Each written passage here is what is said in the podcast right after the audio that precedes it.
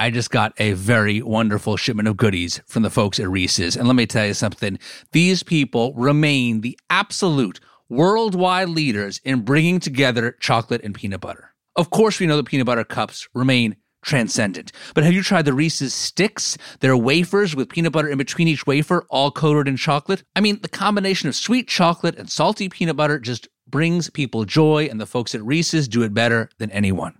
So shop Reese's peanut butter cups now at a store near you, found wherever candy is sold.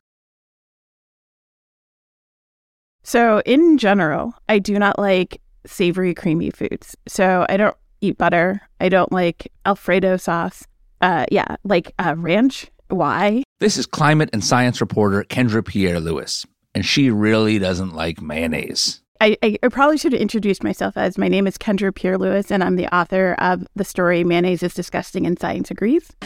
It is also the first story, maybe the only story I've ever done that had like an industry trade group try to get my boss to take it down.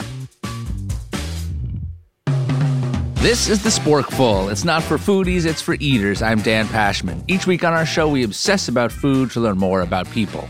Today, our show comes from our friends at Gastropod. It's a really great podcast that looks at food through the lens of science and history. It's hosted by Cynthia Graber and Nicola Twilley. And in this episode, Cynthia and Nikki look at the mysterious world of food texture. Now, I give a lot of thought to texture. I'm a big texture eater, but texture is something that maybe you haven't given a lot of thought to. Still, it's a huge part of why we love and hate certain foods. The science of texture was a big part of Kendra Pierre Louis's story you heard reference at the start of the show, which again was entitled Mayonnaise is Disgusting and Science Agrees. Here's that episode of Gastropod featuring hosts Cynthia and Nikki. We'll pick up with them talking to Kendra. Here's Nikki. Mayo is actually a food I hated as a kid for both texture and taste reasons. Although now I'm supposedly a grown up, I can't really find it in me to hold a grudge against mayo anymore. That said, it is an extremely hated food. I know that about 20% of people worldwide, by like the one measure that I could find, don't like mayo. So like I am in a sizable minority. And my feeling is is that there's also just like a large number of people kind of like Nikki who have just given up. Like that's me. I've given up, folks. it's more applicable than you know. No comment. But so I'm not going to hazard a guess as to why mayo in particular is so hated. Personally, I actually love it. I even make my own aioli, which is just garlic mayonnaise. But Kendra isn't the only one who has a strong opinion about creamy foods. Just a little too much. like a little too ooh, like intimate or something. I don't know. I don't know how to describe it. so what on earth is up with creamy? Or for that matter, squishy and slimy? This episode is all about the many mysteries of food texture, and this is, of course, Gastropod, the podcast that looks at food through the lens of science and history. I'm Nicola Twilley, and I love gummy things, and I used to hate creamy things before I gave up. I still don't really like stringy things. And I'm Cynthia Graber, and I love most textures. I love crunchy foods, creamy foods, gummy foods, all good. But like Nikki, I'm not a particular fan of stringy foods. Kendra disagreed with us on this one. The stringiness is a real problem for me. Spaghetti squash should be thrown out the window. Like, yeah. why do people, and why do people think it's pasta? Like, the texture is ridiculous. And I it doesn't taste like that. anything. Yeah. That's why it's good though, because, um, well, I actually do like the texture, but also the reason it do- that it it's good is that it doesn't taste like anything. So it's one of those things you can throw in anything and be like, oh, I got my veggie for the day. Mm, I guess. I just, I love vegetables so much. And I, that's a texture I actually don't like. Yeah. Stringiness is kind of repulsive. I'm with you there. so much judgment. Oh, yeah. and no shame about it. Not at all. So many strong feelings and so many questions. Like, why are foods different textures and what's going on in our mouths when we feel all those feelings? Do we all feel food textures the same? Like, is a creamy dish to me the same as a creamy dish to you? Or do you think it feels kind of slimy or gritty? And is there a way to measure these strange sensations? Plus, do all cuisines and cultures prize the same textures? Or is there a whole textural universe out there to explore? This episode is made possible in part by the Burroughs Wellcome Fund in support of our coverage of biomedical research and by the Alfred P. Sloan Foundation for the Public Understanding of Science, Technology, and Economics. Gastropod is part of the Vox Media Podcast Network in partnership with Eater. Hi, Gastropod. I'm Matt, and I'm from London, and I love the texture of caviar. There's something about the the way when you slowly chew it that it just kind of gently pops and sounds a little bit like distant fireworks. Salmon caviar has a bigger pop, but it's more of a squish, which is really nice but different. My name is Olivia. I'm from New Brunswick, Canada, and grapes and blueberries freak me out. I hate the texture because I don't like biting into the skin and then having it kind of gush in my mouth. And as a kid, it sort of reminded me of eyeballs. And every once in a while, as an adult, that kind of kicks back in and it just freaks me out. A pop and a squish. One person hates it, another can't get enough. Horses for courses, as we'd say in the UK. Your eyeball is my caviar. But before we get any further down this road, what exactly is texture when it comes to food? The really common ones are things like uh, crispy, crunchy, gritty, smooth, hard, soft. You'll get into things like mouth coating. A lot of people, when they're eating ice cream, will go, "Oh, it's it's coating my mouth." It's greasiness, crispiness, smoothness, thickness, uh, hardness, creamy and crispy and crunchy. How do people talk about cake a lot? Like um, fluffy, hard, or chewy or mealy or dry, uh, squishy, um, oily. All these kind of experiences that you can have are typically uh, oral sensations that are basically really felt the mouth. So, texture is just a whole bunch of different mouth feelings. Usually, when we sit down to dinner, most of us pay attention to how the dish looks and smells and tastes. We're often not even aware of how much we pay attention to how it feels, but we are actually noticing texture. But if you say, you know, How does this steak taste? they'll say, Oh, it's really nice, it's tender. And of course, tender is a texture word. So, my research is in the the bits of food that are critically important to how much we enjoy it, but possibly people don't always articulate them as texture. Bryony James is a professor at the University of Waikato in New Zealand, and she studies food texture. A lot of different things are going on in our mouths at the same time that all combine into this thing we call texture. Your teeth are obviously um, registering pressure and that will be translated into a perception of, of a hard texture. Your tongue is also sensitive to pressure and feeling whether something is soft or hard. This kind of sensation comes from what are basically touch receptors like you'd have in your fingertips. We have these touch receptors all over our bodies, but one of the places they're especially densely packed is on our lips and our tongues and in our gums. One way to think about these receptors in our mouth is like the springs on a mattress. And if you, you sit on the mattress, the springs will deform, uh, and if springs deform, the mattress will deform. So it's a couple system.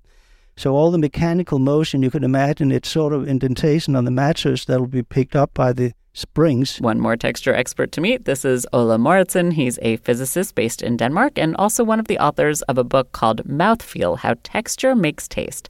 And he says those receptors in our mouths are super sensitive to nearly microscopic changes in texture. If you have an ice cream that is completely smooth, you don't feel any particles in the, in the ice cream, but everyone knows that if little ice crystals are formed, you can actually feel it between the teeth, and then certainly your perception of the food it changes. Astonishingly, our tongues are pretty much as sensitive as fingertips in terms of how accurately they can gauge particle size. You're going to detect particles that are bigger than about 35 microns, and that will convey a gritty texture. So, to give you context of that, the hair on your head is between 50 and 100 microns.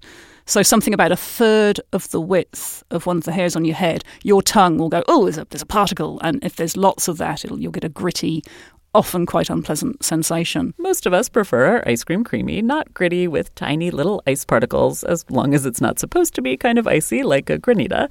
But speaking of creamy, how do we sense it? I mean, it's not just the absence of grittiness. Or is it? Okay, so creaminess is a really, really interesting one. Uh, there's a bunch of things going on and a bunch of unresolved questions, but we, you know, we're certainly closing in on this. Creaminess has a lot to do with uh, particle size. So the smaller the particles, the creamier. So, yes, one of the things going on in a food that's creamy is that the particles are just too tiny for our tongues to feel. But, like Bryony says, it's more complicated than that. The absence of grittiness is not the only thing that's going on. Those receptors in our mouths, they're also feeling how the food flows over the tongue, how viscous it is. Viscosity seems to be another key element of creaminess. But also, there's a fairly strong body of evidence that the body is extremely sensitive to the presence of fat, say. So, so even if it's concealed in other things, your brain goes, oh, there's a fat molecule there, and that can also contribute to the textural perception of creaminess. So creamy sounds pretty complicated. But then how about chewiness? I can imagine it's partly the way a particular food gives when you bite down on it, but that's not really the whole chewy sensation. So if you think of something like a really soft caramel or, or toffee or caramel, as Americans pronounce it, uh, if you chew down on that, then of course you think about pulling your teeth apart it's now pulling on the mechanoreceptors. So, a property called cohesiveness, how much something sticks together, and adhesiveness, how much it sticks to your teeth. That's all from the same receptors, but just sort of working in reverse. These mattress spring receptors are in your teeth and also your gums, and when something is chewy, they're being stretched and compressed. Another two common texture descriptions are crispy and crunchy. We can sense these textures partly because of how food feels and breaks apart when we bite down on it. But there's another mechanism going on at the same time, we actually hear the sounds that our teeth are making as we bite down on, say, a potato chip. So you're feeling texture through these receptors in your mouth, which are super sensitive. You're sensing texture through sound, too, and then it turns out you're even sensing texture outside your body before the food even gets to your lips. Kendra told us about some studies where researchers took a piece of bread and made one half stale and the other half still fresh, and they controlled which half people held before they took a bite. And if you're holding onto the stale end and you're biting into the fresh piece, you will taste that fresh piece of stale. And if you flip it, so you're holding onto the fresh piece, but you're biting into the stale end, you will you will think that that piece is fresher than it actually is. This sounds weird, but it makes a ton of sense once you think about it because it's all those same touch receptors, just the ones in your hands rather than in your mouth. All of these receptors in our mouths being touched and pressed and stretched, and the receptors in our fingers and the ones that pick up the sounds that we hear, they all transmit that information to our brains, and our brains then make the connection between those sensations, and it creates our sense of what the texture of that food is. So that's how we sense texture. But obviously, the texture is in the food.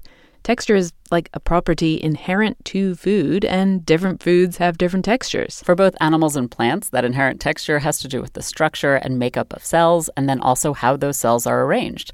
An apple is crispy and juicy because the cell walls are rigid and they keep water in. That water bursts when you break the cell walls with your teeth. I mean, think of having an, an apple which is overripe, and you bite in this overripe apple, and then you say, well, it tastes mealy which of course not a taste, it's a sensation and it's, it's dry. And that mealy, dry texture is a direct result of the fact that the cell walls have become floppy rather than rigid, and so they don't crunch when you bite into them anymore. That's how the texture of a food can change over time. But then there's how the texture of food changes over evolutionary time, how the environment shapes the texture of food. So if you take land animals, our, our muscular structure is very much consequence of the fact that we constantly have to work against gravity. It makes me tired just thinking of it. But then picture floating in the ocean like a fish. Like, sure, you have to swim, but you're all buoyed up and supported against the drag of gravity by the water. And it means then that the way the muscles are built up and also the kind of skeleton or bones um, would be different because they don't have to support the weight because there's not much gravity. I mean, if you take a say a piece of salmon or tuna or some other fish, most people have probably wondered how come this fish can be so strong and a furious fighter, but I can take the muscle and I can poke my finger right through it. The reason is that although a tuna can swim fast for thousands of miles, it doesn't need to stay upright on land, whereas a cow does, and so the fibers of a steak are built differently because of that. That large animal may be lazing around in a field of clovers, but it's constantly fighting the very strong force that is gravity, and so the muscles are tough. Until you cook them. When you think about it, one of the main things that's going on when we cook stuff is we're changing its texture. Cooking can make tough meat tender by breaking down the fibers that keep it so tough. Cooking can also make grains easier to chew and digest by making them swell with water and explode. In an egg, cooking makes proteins clump together, or rather coagulate, and so they're not fluid anymore. So, so far we figured out how we sense textures like creamy and crunchy in our mouths, and also what makes certain foods have certain textures like tough versus tender. But obviously, in real life, most of the things we eat aren't just a single texture. Almost all foods will release a multiple um, series of textures and also they change with time. Very, very dynamic thing to study. As an example, Bryony introduced me to a cookie I'd never heard of before. It's called the ginger nut. Ginger nut is also slang for a redhead in the UK, just FYI. Also, it's not the best biscuit in the tin, to be perfectly honest with you. Picture a ginger snap that's thicker, harder, and grainier. It's a high sugar, low fat biscuit, so really, really hard. And most people won't try and attempt to eat a ginger nut unless they dunk it in their tea. They're the classic dunking biscuit. So, so you give somebody a ginger nut and they bite into it. That is such a hard, hard biscuit that you could ask almost anybody in the world what texture you're perceiving, they'll say hard. Now, that doesn't mean that hard is the only texture? No, it's just the dominant texture at that moment in time. And then they crunch it up and, and the particles get smaller and smaller. They maintain their structure for a long time. So then people will start to say, oh, it's gritty, it's bitty. But then the sugars start to dissolve and things start to get sticky. So even this real simple, hard, hard biscuit goes through gritty, bitty, mouth coating, sticky, smooth until they're finally ready to swallow it. And then, with a sigh of relief, they vow never to eat a ginger nut again. I'll keep it in mind. That's how one food can change while it's in your mouth. But also, a food might have a lot of different textures in it right from when you bite into it, like a nut filled chocolate bar or a sandwich that has crunchy lettuce and squishy tofu and creamy mayonnaise. Yes, I do love mayonnaise. This makes Bryonies and Oles and anyone who wants to study food texture, it makes their life really hard. There's all these different textures, and on top of that, you really don't just experience textures on their own, you're also experiencing the taste and the smell of the food. So um, it is a mess, if you if allow me to say so. There are many th- different things that happen at the same time. And what's wild is that each of those sensations can influence each other. Texture can actually influence flavor, and vice versa. The most well-known example with texture that is uh, vanilla. That uh, people, if you have vanilla in some food, you perceive it as more creamy than without vanilla. That's something you can easily test yourself. It's weird, but true. One theory is that this is just a learned connection, that we're so used, at least in the West, to vanilla custards and vanilla ice creams and vanilla yogurts that we just make that creamy vanilla connection. But there's no physiological mechanism that dictates that these should relate. The vanilla vanillin that gives the flavor of vanilla has nothing to do with creaminess. So it's it's all connections in the brain. So in a lot of ways, texture and something like taste, flavor, aroma, they're all so interlinked that you can't tease them apart. But we're used to thinking about taste. We're used to talking about flavor and smell. Um, so the texture one might be the hidden one, but it's contributing to all the others. And Bryony says that although texture might be something many of us don't consciously pay much attention to, it's a bigger part of your food enjoyment than you think. I can give you any number of examples of that, but possibly the simplest one to start with would be chocolate.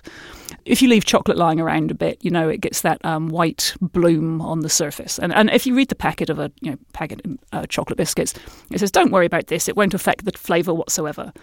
And actually, that's true and not true at the same time. So, so when chocolate does that, what's happened is the fat has changed a little bit. It's changed the melting point a little bit. So, if you put that chocolate in your mouth, the texture that you experience is more like more like a wax candle. Really, it doesn't, it doesn't melt properly. All the flavor compounds are there, all the aroma compounds are there, but you don't experience them because the texture is wrong. So it hasn't released the flavor.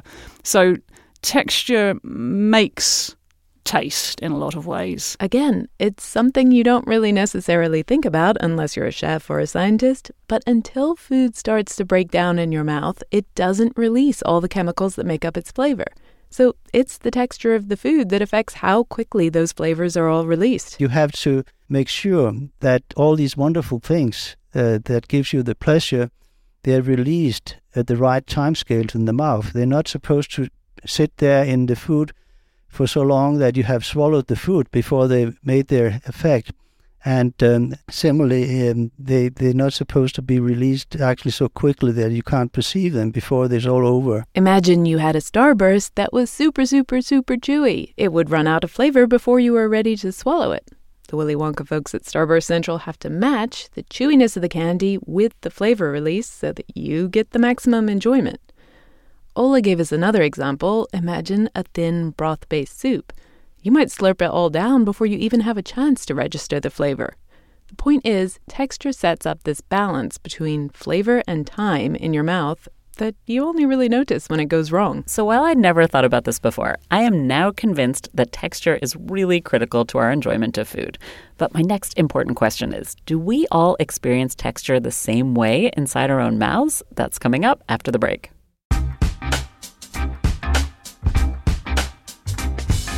Coming up after the break, Nikki and Cynthia look at the texture known as Q, which appears in foods like boba and mochi.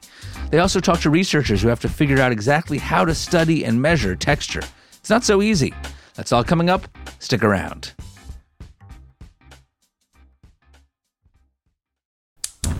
Time to cook up some advertisements. In the Pashman household, we're already big fans of Tillamook shredded cheese. In fact, I used it in developing many recipes in my cookbook, and now I'm getting into their ice cream. Tillamook ice cream is made with more cream, so you get smooth and dreamy scoops each time. You may not realize it, but this is why a lot of the store bought ice cream doesn't taste the same as what you get in like in an ice cream parlor. But with Tillamook, they don't skimp on the cream. These people know dairy, okay? Tillamook makes a great rich vanilla ice cream with real crushed vanilla bean seeds. They have an Oregon strawberry, sweet strawberry ice cream with ripe Oregon strawberry pieces. The one that I really love is the mudslide flavor. Smooth chocolate ice cream with a ribbon of rich fudge and chocolatey chips. You want to move the spoon around to get fudgy and chocolatey chips and the ice cream all in the same bite each time, and it's just so, so nice. And like I said, I just trust Tillamook when it comes to dairy. They make over 200 different dairy products, and the brand is farmer owned and led by dairy experts. Find Tillamook ice cream near you at tillamook.com. That's T I L L A M O O K.com. This episode is brought to you by Merrick Pet Care. We have a dog. Her name is Sasha. She's almost four. She's a standard poodle. She's black and fluffy and soft and very adorable. And when we first got her, we took her to like this puppy kindergarten training class. The whole family went. And, you know, they're teaching how to use the treats and all this. The trainer watched Sasha for a bit and said, hmm, she's very food motivated. And my daughter Emily turned to me and said, She's a Pashman. and so she is food motivated, and that's why we make a point of feeding Sasha high quality pet food. Founded in Hereford, Texas, Merrick has been crafting high quality dog food for over 30 years. Real is Merrick's recipe, so they always use deboned meat, fish, or poultry as the number one ingredient. Now, let me tell you something. When it's dinner time, Sasha is motivated. Okay, she is highly motivated to come in from patrolling the backyard at dinner, to get up off the couch, whatever she's doing, she will drop it and come running. Check out Merrick online or in your local pet store and look for their new packaging with real ingredients shown on the bag and inside it. I enjoy a nice glass of wine, but I don't pretend to be an expert in wine. I usually just want a wine that's high quality, delicious, and not too expensive. And to me, that's Bogle Family Vineyards. And here's the thing about Bogle this is a third generation family owned winery from California that makes exceptional wines for about 10 bucks a bottle.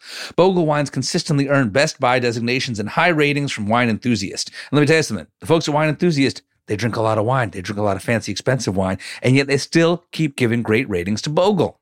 And Bogle Vineyards has so many different kinds of wine. Whatever your mood, whatever you're eating, there's a wine for you. They got this great Pinot Grigio that's crisp and fruity, goes well with spicy foods, with fish. They have a classic Chardonnay that's balanced, amazing with a pork tenderloin or butter chicken. I like to take that Chardonnay and do what Jacques Pepin taught me, a couple of ice cubes in your glass of Bogle. If Jacques Pepin says it's okay, then it's okay. And there's the Bogle Pinot Noir, refined and elegant with bright fruit and about as food friendly as a red wine can be. You're not going to believe it's only $10. Neither will your friends if you tell them. So pick up a few bottles of Bogle wherever you buy your favorite wines. Please drink responsibly. Are you ready for warmer weather? I know I am. But is your wardrobe ready? I just stocked up on spring and summer clothing at Quince, and let me tell you something. I'm feeling great about everything I got. I got a couple of short sleeve button down shirts, polo shirt, some shorts. Everything feels great. It's super high quality, and I can't believe how much stuff I got at a reasonable price. Quince has all the seasonal must haves like 100% European linen shirts from $30, performance polos, and versatile flow knit activewear. The best part? All Quince items are priced 50 to 80% less than similar brands.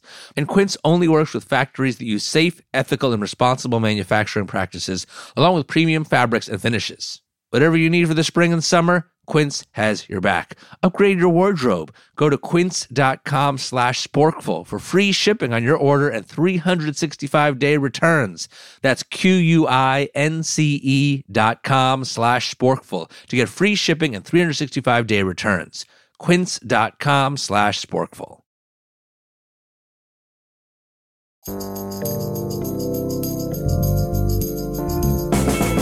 Welcome back to the Sporkful. I'm Dan Pashman. And hey, Mother's Day and Father's Day are right around the corner. If you need a special gift, check out the Sporkful Collection Variety Pack from Sfoglini. You can get two boxes of Cascatelli and two each of my new shapes, Vesuvio and Quattrotini. So you get six boxes of pasta, three different shapes to try.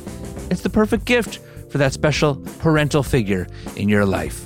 Order now and get it shipped to your door from sfoglini.com. That's S F O G L I N I.com. Before we get back to the show, one quick note to check out last week's episode featuring the one and only Bill Nye, the science guy. We nerd out on everything from PB&J to GMOs. That one's up now. Check it out.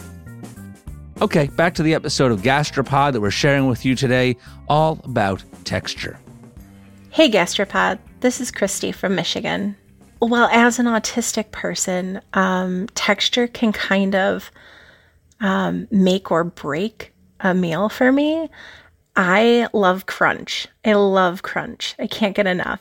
Anything mucilaginous or slimy is just kind of a deal breaker. This is Hollis from Anchorage, Alaska. I used to love hot dogs. I loved the way that when I bit into a whole cold hot dog, I got that kind of snap and then squidge against my molars. I did used to like mushrooms as a kid, similar to many people. Like it's this slimy thing, but now I do like them. I think really chewy. Like anything that sort of really requires like gristle and like breaking down that doesn't like melt away or like dissolve. Um, it's just a no. So, based on our super scientific poll, we can conclusively say that texture is actually a pretty big part of our feelings about food, and those feelings are often formed at a young age, like our mayo hating science journalist friend Kendra. Fortunately, it's not all hate. Her fervent disgust for mayo was matched by an equally passionate love. My favorite food as a kid was tripe. I called it rubber meat. In case you haven't heard of it before, tripe is the food word for cooked intestines. And whenever my mom cooked it, I would like go to town and I think I love this. I was such like I was such an underweight child because I was so picky and I was so difficult to eat and I don't think she understood like why this child who like would blow up on her when she put Miracle Whip in a sandwich was like happy to wade through a sea of okra to get to the tripe, you know? Oh my God, all of those things are disgusting to me. Miracle Whip, tripe, and okra? No way, nah, no thank you. Which just goes to show that individual eaters definitely have their own individual texture preferences. And it's not just individual eaters, entire cultures come with textural preferences. So, different cultures have different lists of words and different ways of expressing texture. And, and, crisp and crunchy, depending on your culture, are, ve- are, seen as very desirable textures, but then other cultures prefer soft and slimy. Now, if you say slimy to, to somebody who speaks English or American English, they go, oh, that doesn't sound very nice. But when it's translated into into Japanese or Chinese, it's a very desirable texture. In fact, Bryony and Ole both told us that the Japanese language is one of the richest when it comes to food texture words. They've got over 400 words, 400 unique words for different food textures. I, I sort of ask myself, how come that the Japanese are very fascinated with seaweeds that have very mild flavors? It's not so, something very strong like a spice, but it's mouthfeel. That this fact you have to appreciate the particular tactile sensation of the different kinds of seaweeds when you when you chew on them. In general, Eastern languages have words for textures that we don't really focus on in the West. Cathy Erway is the author of the cookbook The Food of Taiwan, and she told us Taiwanese love a texture called Q. Anything that is springy, bouncy, a little chewy. You know, a lot of people know mochi. That is a great Q texture, classic. Mochi is delicious. If you haven't had it before, it's like a squidgy blob made out of rice flour. To me, it's always kind of felt like a slightly softer Japanese version of gummy candy. I think it's a tooth thing. Yeah, I my friend likes to describe Q as it springs from the teeth. So, you know, there's that resistance when you first go into bite. If you've had mochi ice cream bites, you'll know that there's that resistance and chew of the mochi before you get to the ice cream inside. And mochi's not the only place to find Q. Tapioca pearls, you'll find in boba tea. That's another classic Q texture. I, I think um, also fish balls that are enjoyed in like East Asia have that bounciness to them. This springy, chewy, bouncy texture is always written just using the letter Q, even in the middle of a sentence that's otherwise entirely written in Chinese characters. Which is weird because Q as a texture isn't a Western concept. This was like a term that was really popularized in Taiwan in more contemporary times. And uh, it, it, derives from a Taiwanese or Hokkien derived term, which is Q. It sounds like Q, but nowadays it's always spelled with just the Roman letter Q. Cathy says the word Q to describe food wasn't really around when she was a kid. If she wanted to describe a particularly toothsome fishball, I mean, I would say rubbery, but like in a good way. no negative connotations whatsoever. Although Q is not a word I use to describe texture, I do like the sound of all the foods Cathy described, so maybe I'm a secret Q fan. But the proof is in the tooth bounce, as they say, and so Cathy took us out on a Q adventure near where she lives in Brooklyn. This is Mochi Nut. It specializes in mochi donuts, which is kind of like the best of both worlds. I'm pretty obsessed with mochi, and I've had donuts, but I had never enjoyed the special treat that is a mochi nut. I was pretty excited. But that wasn't the only Q deliciousness we ordered on our Q tasting menu. Cathy suggested a boba tea and then another tea with a different Q like jelly called aiyu jelly, which is made from a seed. We also ordered something we hadn't expected, which was a hot dog on a stick. We ordered the kind without meat. It was basically mozzarella with a crust of potatoes, and it looked like maybe it had some Q. What about that? It is like incredible. It is a crispy potato crusted crispy thing. But there's like. It, it, little pieces of potato. So you have it's like this little knobbly, like lo- lots of little potato bits fried onto something else. This non hot dog hot dog on a stick was a whole lot of crispy, but there was also some Q. There was like a mochi rice flour breading on it, and because why not? Also some stretchy mozzarella. Maybe you could rip off a piece. I can try to rip yeah. off a piece. Oh my goodness. Oh wow. Okay, that's like all the textures in one. Weirdly, it's a little sweet too. I feel like there's. Yeah. I think it might be the mochi donut that is just, you know, on the outside of this cheese blob. Extremely intriguing. We washed this mochi potato cheese stick thing down with our Q filled teas. The aiyu jelly is so much more just kind of tender and it melts really quickly, whereas the boba jelly is like mm-hmm. this very toothy, kind of chewy experience. Yeah. Yeah, the, the aiyu jelly almost slithers down with the rest of the tea. It does. And then we moved on to the main event the mochi donuts, or mochi nuts. So excited. It looks light, fluffy, yeah. everything perfect. These are good. Mm-hmm. So this is my first mochi donut, and I've already said I'm obsessed with mochi. It has so much more springiness to it mm-hmm. than other mm-hmm. donuts. It's just got this like bounciness, one might call it. Maybe a little bit of Q, even. Mm-hmm. It's like a completely, um, um, slightly, you know, more elastic donut than than we're used to. But uh, I think it's now I was saying, like, I can't eat regular donuts because I want this chew. I'm not going to turn down a regular donut myself, but I am most definitely a converted mochi nut fan. Everything Q is delicious. Everything Q is good. Q rules. And this is, of course, an entirely objective conclusion. Well, not necessarily. As we've heard from our listeners, not everyone likes the same textures, which probably means that somehow not everyone is experiencing textures the same way, which leads me to wonder how in the world do you study it? Well, how would you measure it in the mouth?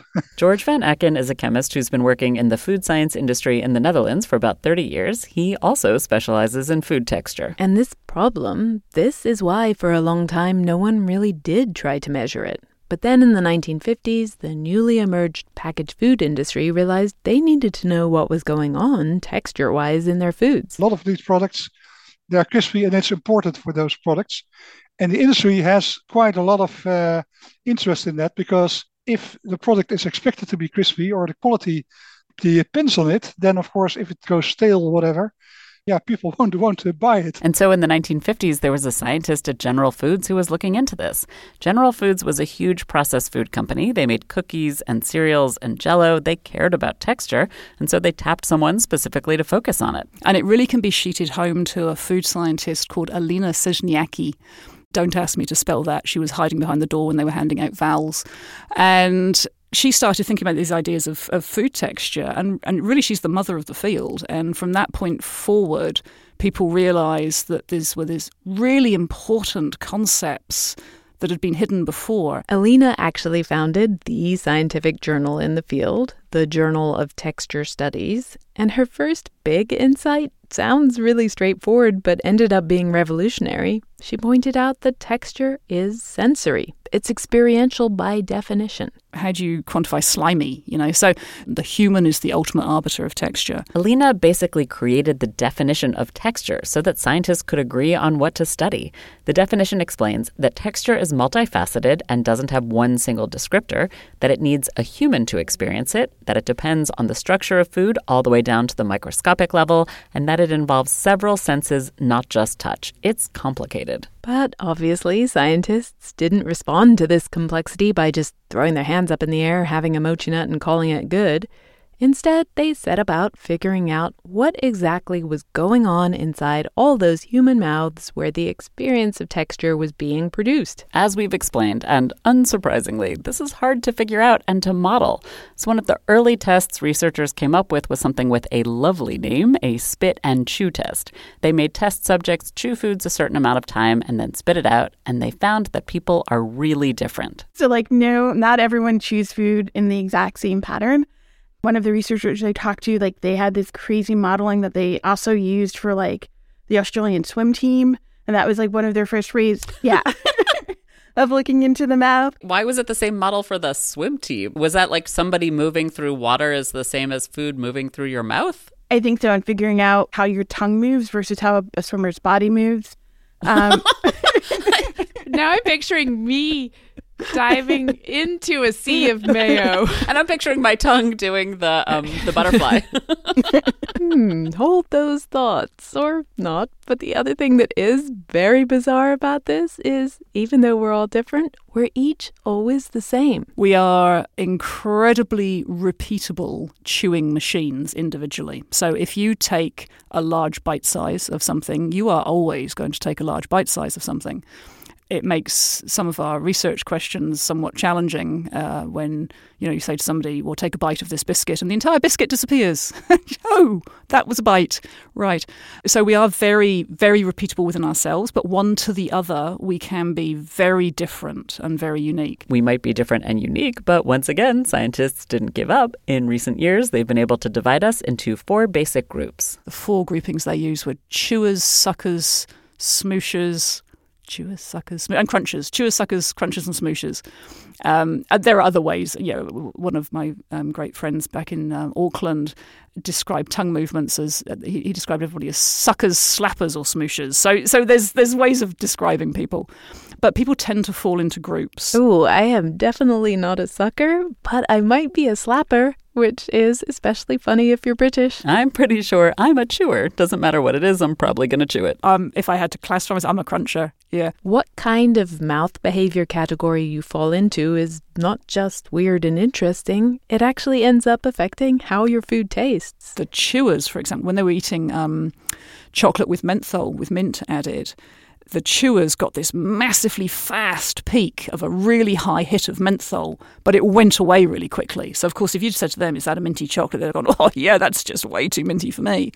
Whereas exactly the same chocolate that the, when the suckers ate it, they got a far slower build of menthol, never reached the very, very high high, but it went on longer. So if you liked mint chocolate, it was a more pleasurable experience because you didn't get that overpowering hit.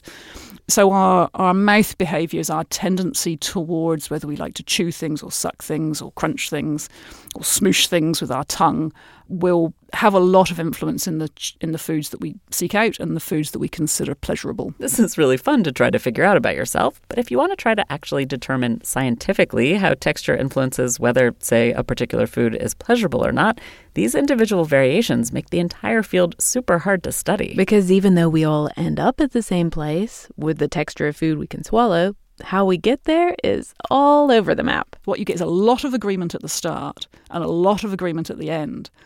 And then you get complete chaos in the middle. Everybody's taking their own route to get to their endpoint. Where some people are saying, "Oh, this is this is hard. Started out hard, but now it's oh, now it's really really bitty and horrible." And some people are going, "Oh, it's getting smooth." Maybe somebody produces a lot of saliva. It's getting smooth really quickly.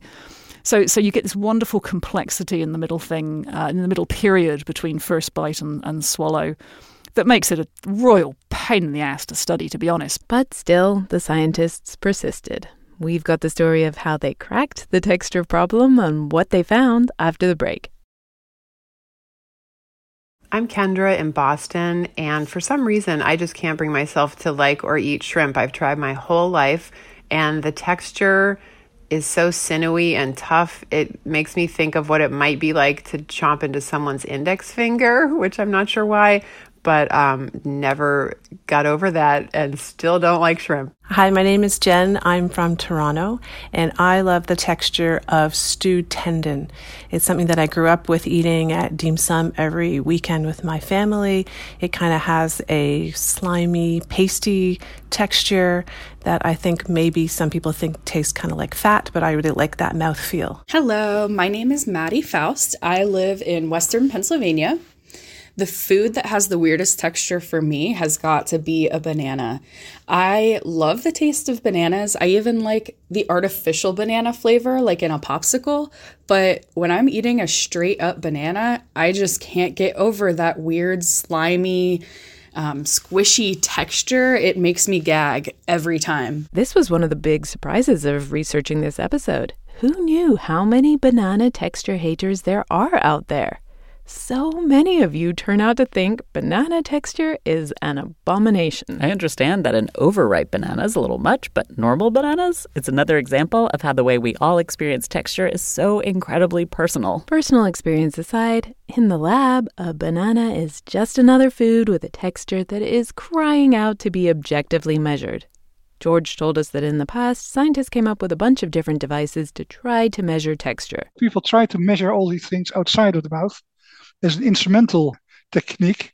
So you can uh, use a force transducer, push on, on a product, call it a texture analyzer, see how large the force uh, becomes, if it peaks or not, if it fractures or not in the texture analyzer. Scientists also tried rubbing food onto an instrument to try to figure out the texture. But then the question is, of course, what kind of surface do I use?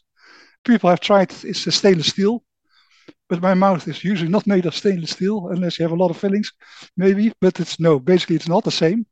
You can use rubber, but rubber has completely different wetting properties. And how hard should the rubber be? People use silicone probes, also not quite the same. People have even developed entire model tongues with little bobbly nubbles on them. Still not quite the same as a real human tongue in a real human mouth. But George had an idea. Then I thought, well, if you can measure it instrumentally with a microphone, why not measure it in the mouth with a microphone? Because scientists had realized already that food makes sound, of course. Chips make sound when you bite them. That experience is a big part of what we experience when we call something crunchy. So then I took a very small microphone and attached it to a tooth, the front tooth. Then you have the advantage that it's directly connected through the tooth with the jaws, and the jaws pick up a lot of signals of things that happen against the palate. Having a microphone on your tooth is a little awkward, honestly. So George played around with all kinds of places to put his microphone, and in the end, he settled on placing it against the upper lip. And of course, he had to futz around a lot with the recordings to get rid of all the other sounds the breathing and jaw clicks and people saying things. And then George had to take the resulting sound recordings and compare them to how people described the texture of the food they were eating. He needed to make sure that every time someone described something as creamy, those sound recordings also sounded similar, that there was a universal creamy sound. And actually, creamy was the first texture he used this setup to study. Which was surprising to me because it's pretty easy to imagine what crunchy sounds like, but creaminess? Well, cre- creaminess shouldn't sound too uh, much actually. Creamy sounds a lot softer, so it's a lot less sound. It's very soft soft rubbing sound, but you don't hardly hear the rubbing itself. The food industry was interested in figuring out if George could measure creaminess. Imagine you want to do something like make a lower fat ice cream, but you still want it to be experienced as super creamy. How do you measure that without using a lot of people? And especially on the lab scale, of course, if you develop a new product, you don't want to run to a sensory panel all the time because that's expensive. And George's system is sensitive enough to pick up small shades of creaminess like you can actually hear the difference in creaminess between plain black coffee versus coffee with cream in it. It's a subtle difference, but you can actually hear it. And George's system can analyze and recognize that difference. And that's quite a drastic difference. That was pretty obvious that it has to do with the lubrication caused by the uh, cream that you add to the coffee the feeling on your tongue is a lot more smooth. Okay, so George's new way of measuring creaminess worked. I would say if you can sense the sensation, you taste a different in creaminess, I probably can measure it. But how about crunchy versus crispy? They're two different sensations. Could he tell the difference there? I'm so glad you asked. Here's George's recording of a light, crispy cookie. And this is a crunchy carrot. It immediately tells you something about whether it's crispy or crunchy. Crunchy is usually at a lower frequency than crispy. Again, it's subtle, but it's there. As we said, industry is interested in this type of analysis. Like a company might want to know how long it'll take for their product to go stale, and they don't want to hire a lot of people to taste a lot of cookies at a lot of different stages. Yes, if uh, if cookies get stale, you can easily see it. So you can easily uh, measure the speed by which it gets stale Uh, under all kind of conditions of storage. George's method is a really promising technique to finally be able to measure and compare different levels of crunchiness, creaminess, or crispiness. Meanwhile, Bryony has been wrestling with a different research problem how to figure out how the textures in food affect how we feel. There'd been some research that seemed to suggest that foods with lots of different textures helped people feel more full faster. Bryony wanted to figure out if it was the texture itself that had this effect, or could it have been maybe the different flavors. But to get to the bottom of this, she and her students had to create a model of a food that had a lot of textures in it. What Danny and Ying created was these little models, they were based on gels. And then they created a whole bunch of different inserts that could go into these gels. So there was a, a little gluten flour disc that, that created a sort of a crisp texture. There were some sunflower seeds that were hard when you first encountered them with your teeth, but then broke down to give you bitty. They ground up some poppy seeds, which gave a real gritty texture. Oh, and an agar disc gel, which was quite a firm. So there was a firm gel and a soft gel each little model was bite sized. They made them in a little, uh, slightly smaller than an ice cube. So the idea was that the participants could pop this into their mouth in one. They didn't have to take a bite of it. It was one mouthful.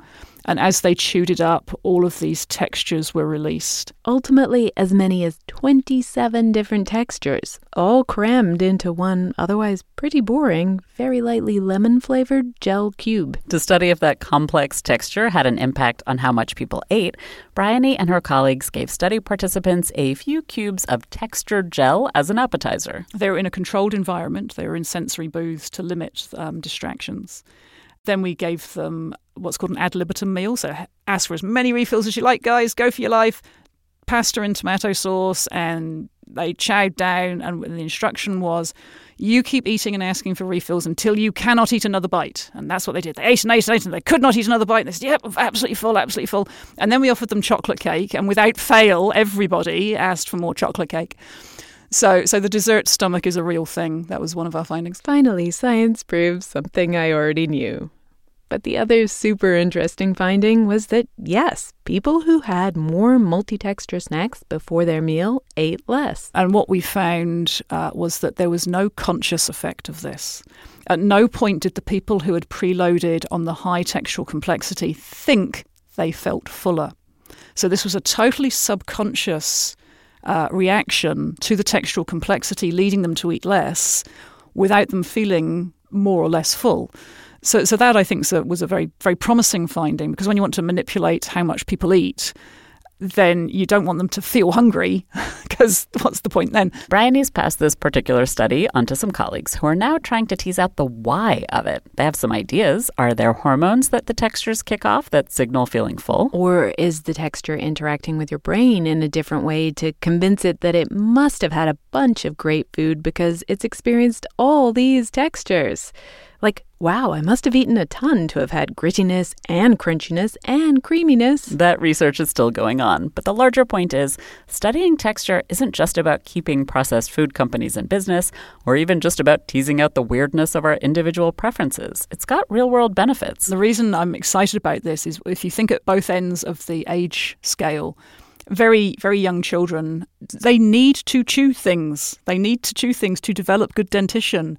And yet, what's safe is soft pureed foods. Nobody wants their kid to choke, but kids need to chew to learn how to eat and to actually build a healthy jaw. So, there's got to be an answer there that allows busy parents to safely feed their kids while still allowing them to develop really healthy nutrition that sets them up for a healthy life. The same sorts of texture innovations could really help at the other end of the age spectrum, too. Because, of course, as people get older, their, their bite force goes down, their salivary flow rates go down, and you see older people making food choices that are dictated more by what's safe and comfortable than by what they like, which is very sad.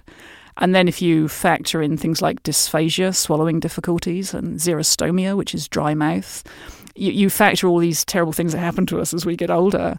And the food choices of people in their twilight years can get really limited. And if you think about the importance of the social interactions of food, that's a huge tragedy, right? But if you could design a food that to your eye would go like, oh, that's a bit soft and insipid, but to my parents, they'd go, oh, that's lovely and crispy. That's crunchy. That's like eating a lovely green apple, but was still safe for them, still broke down comfortably that's a line of research that I know many people are pursuing because I think the the end point of that is actually just improved quality of life for a whole bunch of people. Another way this texture research has fairly immediate applications has to do with COVID. You listeners probably know that one result from COVID can be a loss of smell. And then if you cranked up texture, you can actually sort of recover at least some of the experiences that you have lost by taste and flavor. The science behind this trick the idea that you can get back some of the sensory experience of taste and flavor by actually boosting texture, that turns out to be the motivation behind one of the world's most iconic ice cream brands. So before Ben and Jerry's, ice cream for the most part was smooth. And I feel like the best example of this is Haagen-Dazs makes an ice cream called Vanilla Swiss Almond, and there's like one almond per scoop. I mean, I'm exaggerating, but the almond to ice cream ratio is not huge. And what Ben and Jerry's did was like they were like, we're gonna dump nine pounds of almonds in here, right? Like they made their their ice creams super, super, super chunky. And so every scoop, every bite was like a new experience. An incredibly delicious experience that revolutionized my high school and college years. But it turns out that it's all thanks to Ben Cohen, one of the founders. He had a sinus condition that led to anosmia, which meant he had a really limited sense of smell, and so he couldn't taste food well. So for him, ice cream doesn't have much flavor, but adding a bunch of chunks to it makes it a really lovely sensory experience. I feel like Ben and Jerry's has a lesson for us all here, which is that we should embrace texture and all its many splendid variety because texture is truly part of the joy of eating. That's how our Q Food Adventure Guide, Cathy, feels. Sometimes I hear folks describe like the texture of tofu as sort of unappetizing or blubbery, or sometimes I hear folks describe something as gummy, being like sort of an off texture. And if we don't think of these things as off textures, it's just you kind of like, you know, need to rewire your brain a little bit. You can just delight in them so much. I kind of want to take back my harsh words about okra and tripe but not Miracle Whip. That's still gross. A lot of you have strong feelings about different textures, and certainly entire cultures have strong feelings about different textures. But if we focus on them as a new and interesting mouthfeel experience in our lives, maybe we can just be open to them as a different way to enjoy our food. Clearly, you know, it's not like biological. like we can all appreciate different things if we maybe just celebrate them a little bit more and don't, you know, look down upon them. A lot of you shared your texture thoughts and feelings with us for this episode, which made for super fun listening. Thank you. But there's one texture issue that came up that we wanted to come back to. It's one that a couple of autistic listeners pointed out. I wish people knew that it's not a choice and it's never something that we're doing to just kind of be a problem or to be a diva, as I got called a lot. In fact, another listener named Catherine Kastner wrote in to tell us that she's a registered dietitian who works with people who have what's called ARFID, or Avoidant Restrictive Food Intake Disorder. So, people who have autism spectrum conditions or ADHD are more susceptible. One of the common symptoms of ARFID is a hypersensitivity to food texture. Catherine told us she has a variety of techniques to help someone who struggles with food for texture reasons, like, for example, our banana haters. We might start with a fruit mix or a fruit smoothie that the person has previously, you know, accepted very well and can tolerate. And then bit by bit incorporate the banana. And then we may try banana in different contexts or in different foods. So, say if we're just trying the raw banana or cooked in a bread or a, a, cake. She says you can try this at home. You can start by slowly touching and smelling foods you have an aversion to and work up to incorporating tiny tastes. We'll have more about ARFID and how Catherine helps people deal with food texture aversions in our special supporters newsletter, gastropod.com slash support. Thanks this episode to you all for writing and calling in, and to our superstar producer, Claudia Geib, for pulling it all together. Thanks also to all our guests this episode Kendra Pierre Louis, Ole Mouritsen, George Van Aken, Cathy Erway, and Bryony James. We have links to their articles, books, and research at gastropod.com. We'll be back in a couple of weeks. Stay tuned. That's Cynthia Graber and Nicola Twilley, hosts of Gastropod. It's a podcast about food through the lens of science and history. If you like the sporkful, you're going to love Gastropod. Some of their other recent episodes include the wild history of Coca Cola and the story of a fruit that just might be able to save the world. Check it out wherever you got this podcast. Next week on the show, I head to Alameda, California to meet up with cookbook author Andrea Nguyen. She's made it her mission to demystify Asian cooking without dumbing it down.